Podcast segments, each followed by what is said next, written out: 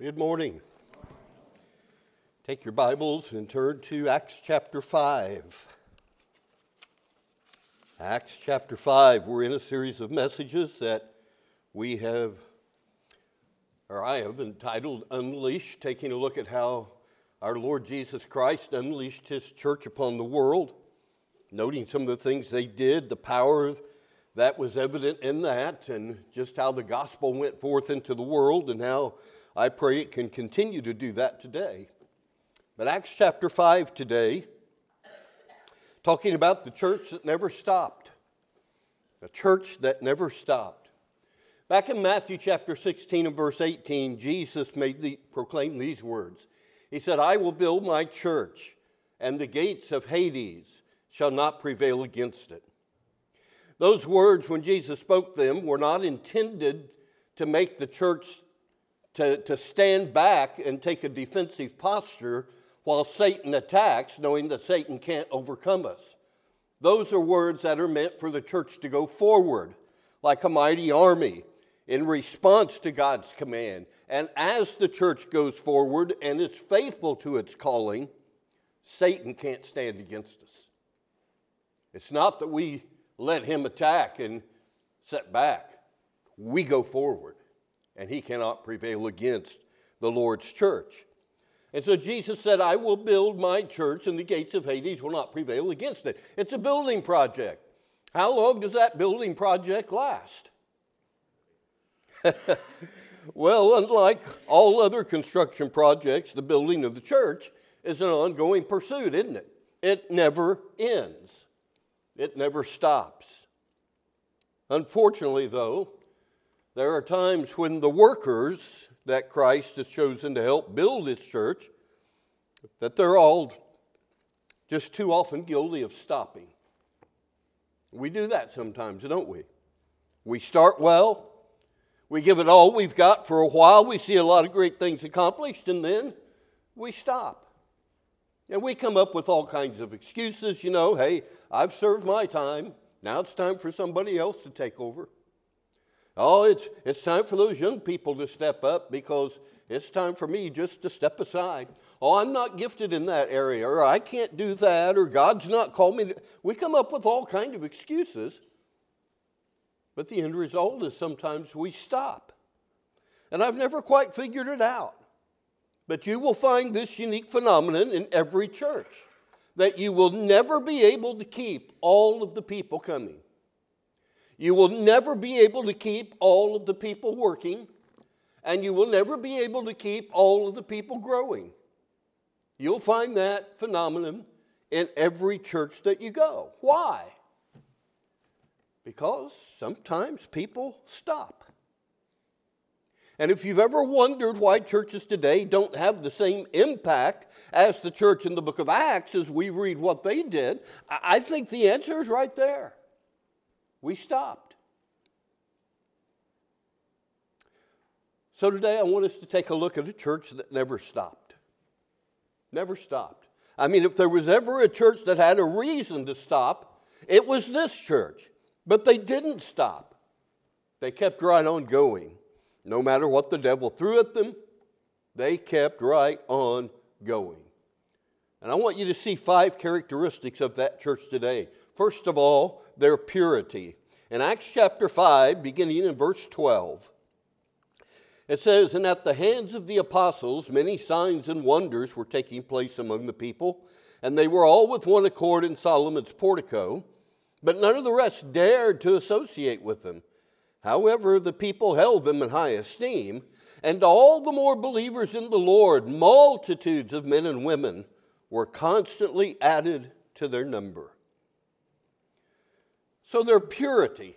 It says there in verse 13 that no one else dared join them. Well, why is that? Well, it's because of what happened in the first 11 verses. You recall in the first 11 verses, you have the story of Ananias and Sapphira who got together to conspire a plot to cheat the church and get ahead. They knew God's power but did not fear it, tried to cheat the Holy Spirit. Peter prophesied it, and they both dropped dead.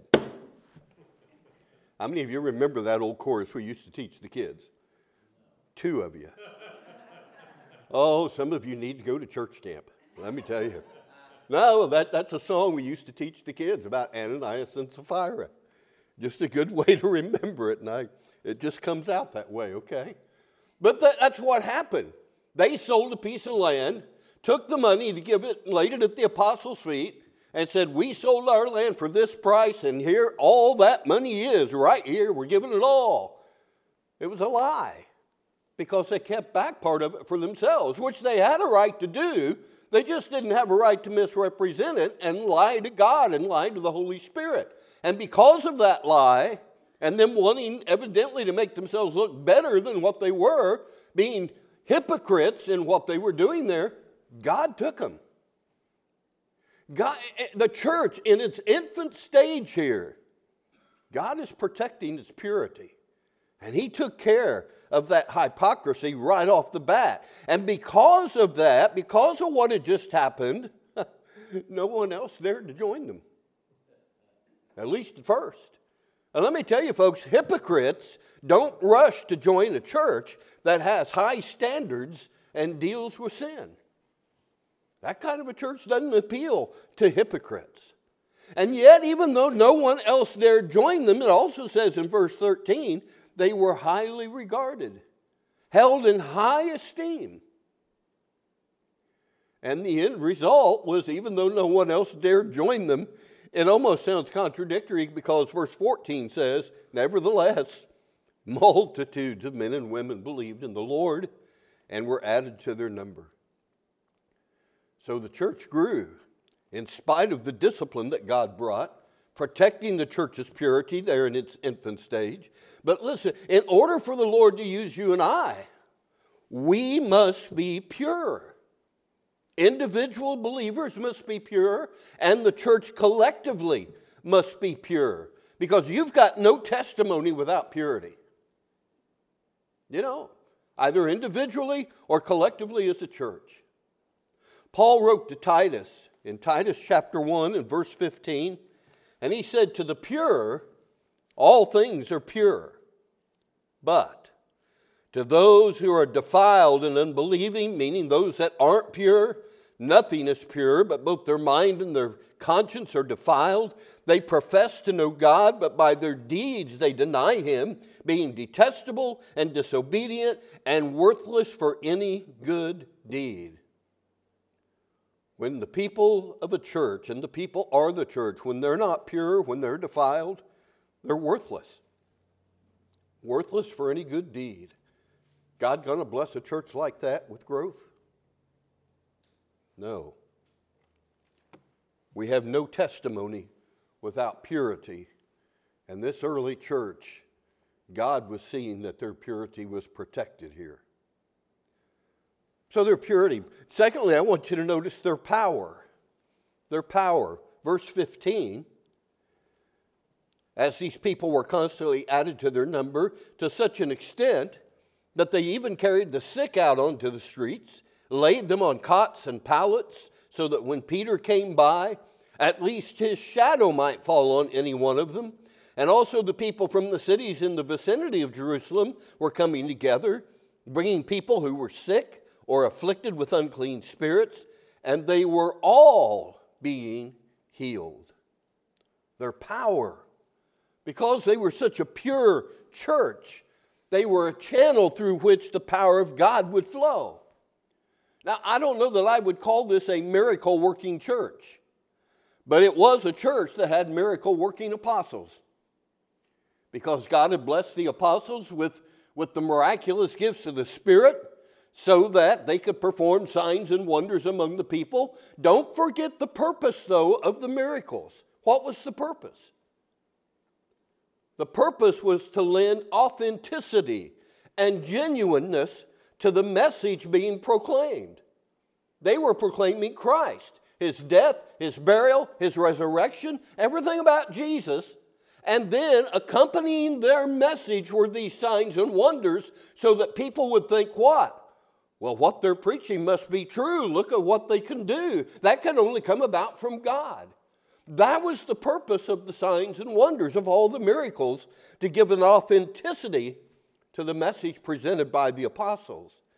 And so the people recognized the power of God was so great on these men that here in our text they brought their sick, laid them in the streets, just hoping Peter's shadow might fall on them, believing they'd be healed if that happened.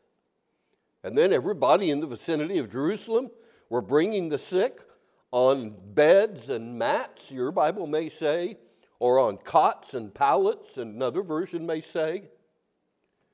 Beds and cots refer to those that are a little better off than those that were laid on mats and pallets. In essence, it's saying both the rich and the poor were bringing their sick. And everyone, everyone that was brought to the apostles was healed. As verse 16 concludes, they were all being healed. So we notice their purity and we notice their power. That power came upon them through the Holy Spirit. Remember Acts 1 8, where Jesus told the apostles, I want you to go and wait in the city until you've been clothed with with power from on high. And that power was the Holy Spirit that came upon them on the day of Pentecost. However, they were persecuted. That's the third characteristic here their persecution. Notice verse 17. But the high priest rose up along with all of his associates, that is, the sect of the, of the Sadducees, and they were filled with jealousy. They laid hands on the apostles and put them in a public jail. But an angel of the Lord during the night opened the gates of the prison, and taking them out, he said, Go your way, stand and speak to the people in the temple the whole message of this life. And upon hearing this, they entered into the temple about daybreak and began to teach. Now, when the high priest and his associates had come, they called the council together, even all the senate of the sons of Israel and sent orders to the prison house for them to be brought. But the officers who came did not find them in the prison. They returned and reported back, saying, We found the prison house locked quite securely, and the guards standing at the doors. But when we had opened up, we found no one inside. Now, when the captain of the temple guard and the chief priests heard these words, they were greatly perplexed about them as to what would come of this. But someone came and reported to them, Behold, the men whom you put in prison are standing in the temple and teaching the people. Then the captain went along with the officers and proceeded to bring them back without violence, for they were afraid of the people, lest they should be stoned.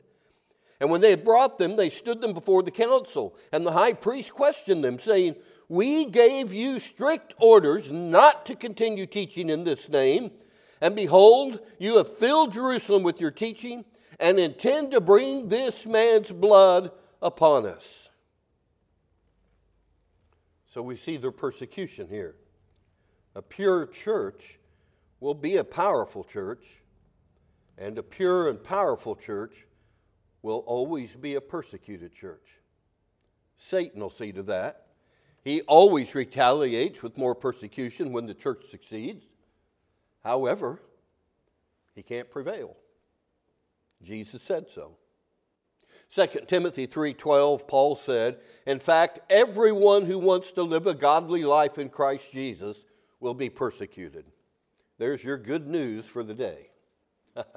if you're faithful to the Lord, you're going to be persecuted. Just know that up front. Jesus said so. But you see here in verse 17 that the motivating force behind this persecution was what?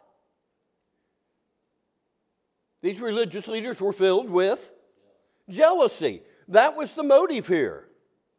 They wanted to silence the apostles for two reasons, I think. The threat that they posed to their own religious money making enterprises. And secondly, the threat that Rome might come and take away their privileged position of authority. They're jealous of the popularity these men have, jealous of the power that they demonstrate the, the miracles, the signs, the wonders, and how many people are, are turning over to them and are being convicted and becoming a part of this life, as it referred to in verse 20.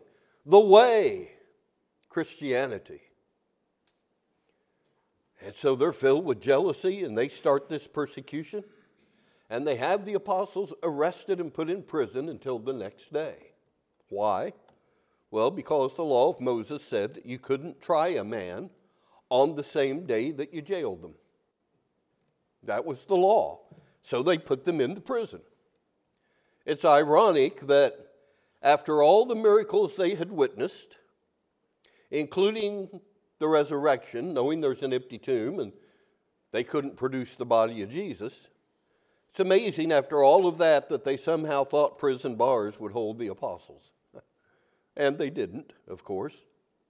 And so in verse 19, God uses an angel to break the apostles out of prison, which I find a little bit ironic, a little bit humorous too, because the high priest rose up in verse 17 with all of his associates.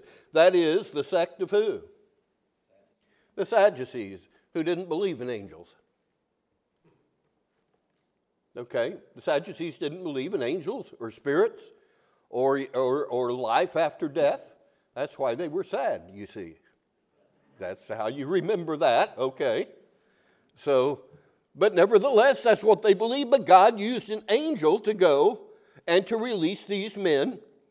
And the angel came, told them, go back to the temple courts and preach to the people the whole message of this life. Interesting how that's referred to. You notice that the angel did not free them to go and hide. He freed them to go and preach. And that's exactly what they did. They went and they preached. And so the next morning, the Sanhedrin meets, and uh, the, the entire council, the Senate of the sons of Israel, the high priests are all there. They send the officers, okay, go and get those men and bring them in here before us. And when they went to check, they found everything in order. The guards are standing at the door. The door is securely locked. They open up, they go in to get them, and nobody's home. Nobody's there. That's a big problem. The apostles are no longer in the prison. And so in verse 25, someone comes, it's almost a humorous verse here, but it's almost as if this guy is God sent, mocking the authority and the, the pretentious power of these religious leaders, saying, Hey, the men that you had under your power, they're preaching at the temple about the power of Christ. Now, that's not exactly what it says. That's kind of a, a, a liberal uh, translation there. But nevertheless, he comes in and he says, Behold, the men whom you put in prison are standing in the temple and teaching the people. So, the captain of the temple police and his guards go and arrest them again. Why? I mean, if it didn't work the first time, shouldn't you find out why? I mean, maybe there really is something to this Jesus guy and, and the power these guys are preaching about. Well, they bring him back without violence, afraid of the people that they might stone them as well. They bring him back before the council and the Sanhedrin. They're hot, they're mad, they are ready to kill. And they make three powerful statements here. Number one, we ordered you not to teach in this name. So, in effect, you've broken the law. You have filled Jerusalem with your teaching, which I think the apostles would have taken as a compliment. And thirdly, you are determined to make us guilty of this man's blood. Isn't it interesting? The high priest doesn't use the name Jesus. He says, This man's blood. Does that sound familiar? What was it Pilate said when he washed his hands before he turned Jesus over to be crucified? He said, I am innocent of this man's blood. And the people said in Matthew 27, verses 24 and 25, the people said, Let his blood be on our hands and on our children. But now they don't seem to want to be guilty of Jesus' blood. No mention is made of their escape from prison or how it happened. They just acknowledge it, they ignore it. So, all of this deals with their persecution. There's going to be a little more persecution come their way in just a moment. But notice a fourth thing here. Notice their persistence. Their persistence. Beginning in verse 29, but Peter and the apostles answered and said, We must obey God rather than men. The God of our fathers raised up Jesus, whom you had put to death by hanging him on a cross. He is the one whom God exalted to his right hand as a prince and a savior to grant repentance to Israel and forgiveness of sins. And we are witnesses of these things, and so is the Holy Spirit, whom God has given to those who obey him. Well, if they thought that their threats would cause Peter and the apostles to back down, they were sorely mistaken. Because Peter tells them plainly, in fact, it says Peter and the apostles answered, so it's not just Peter. But they said, if it comes to a point where we choose between what you say and what God says, we're going to choose God every time. We must obey God rather than men.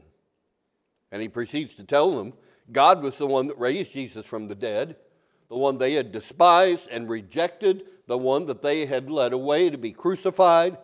He was the one that God had raised from the dead and exalted to his right hand as Prince and Savior, and he is the one that could give forgiveness of sins to Israel.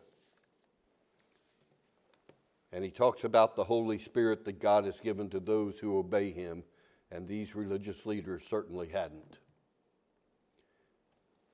And Peter ends this message with that tagline We all know that these things actually happened. We are witnesses of these things, and we're going to keep right on preaching about them. So their persistence, they wouldn't capitulate, they wouldn't give in to the demands of the Sanhedrin. They were persistent and faithful to what God had called them to do. So we come to the payoff in beginning of verse 33. When they heard this, they were cut to the quick and were intending to slay them.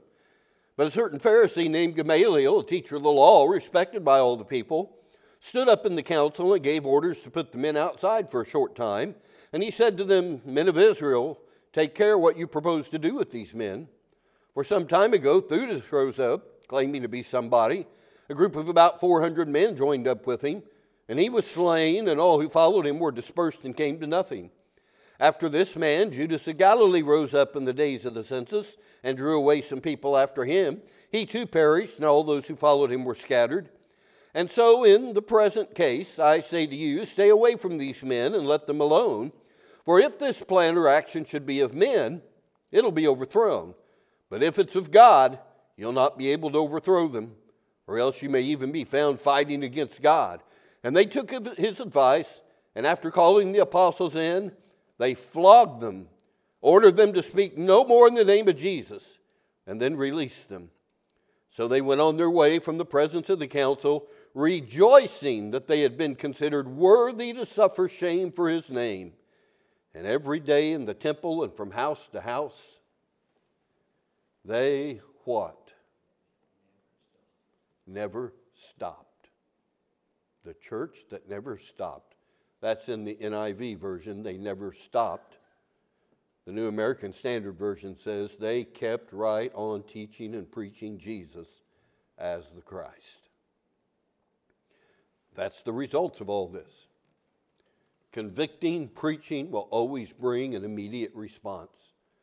We see about three different responses right here. We see the response of cold hearts because the Sadducees wanted to kill these men. They'd had it already upset that these guys were preaching, upset what these guys were preaching, and just like they'd done with Jesus, they just wanted to get rid of him.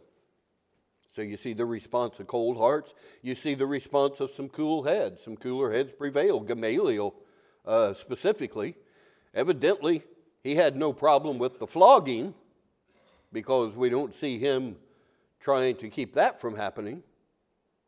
But he said, Look, if this is just their own doing, it'll fail. But if this is of God, there's nothing you can do about it. You'll just be found fighting against God. So let them alone. Let's see what happens. And that's what happened, although they did flog them. usually a beating of 39 lashes to, to avoid going over the limit of 40. So, more persecution. But then you also have the response of convinced heroes. Convinced heroes. They kept right on preaching. Undaunted by the threats, undaunted by the flogging. In fact, they were honored. They were honored. They rejoiced to know that they had suffered for the sake of the name of Jesus. And most of all, verse 42 day after day in the temple courts, from house to house, they never stopped. Have we? Have we stopped? Do we stop from time to time? I hope not. As a church, I don't think we've stopped because God hasn't stopped blessing. God's still bringing people to us. As long as we're faithful in planting the seeds of the gospel and watering and cultivating seeds that are already growing, God will give increase, and we've been seeing increase. So, not everybody's stopped, but you need to evaluate that for yourself. Have I stopped? You don't have any excuse to justify stopping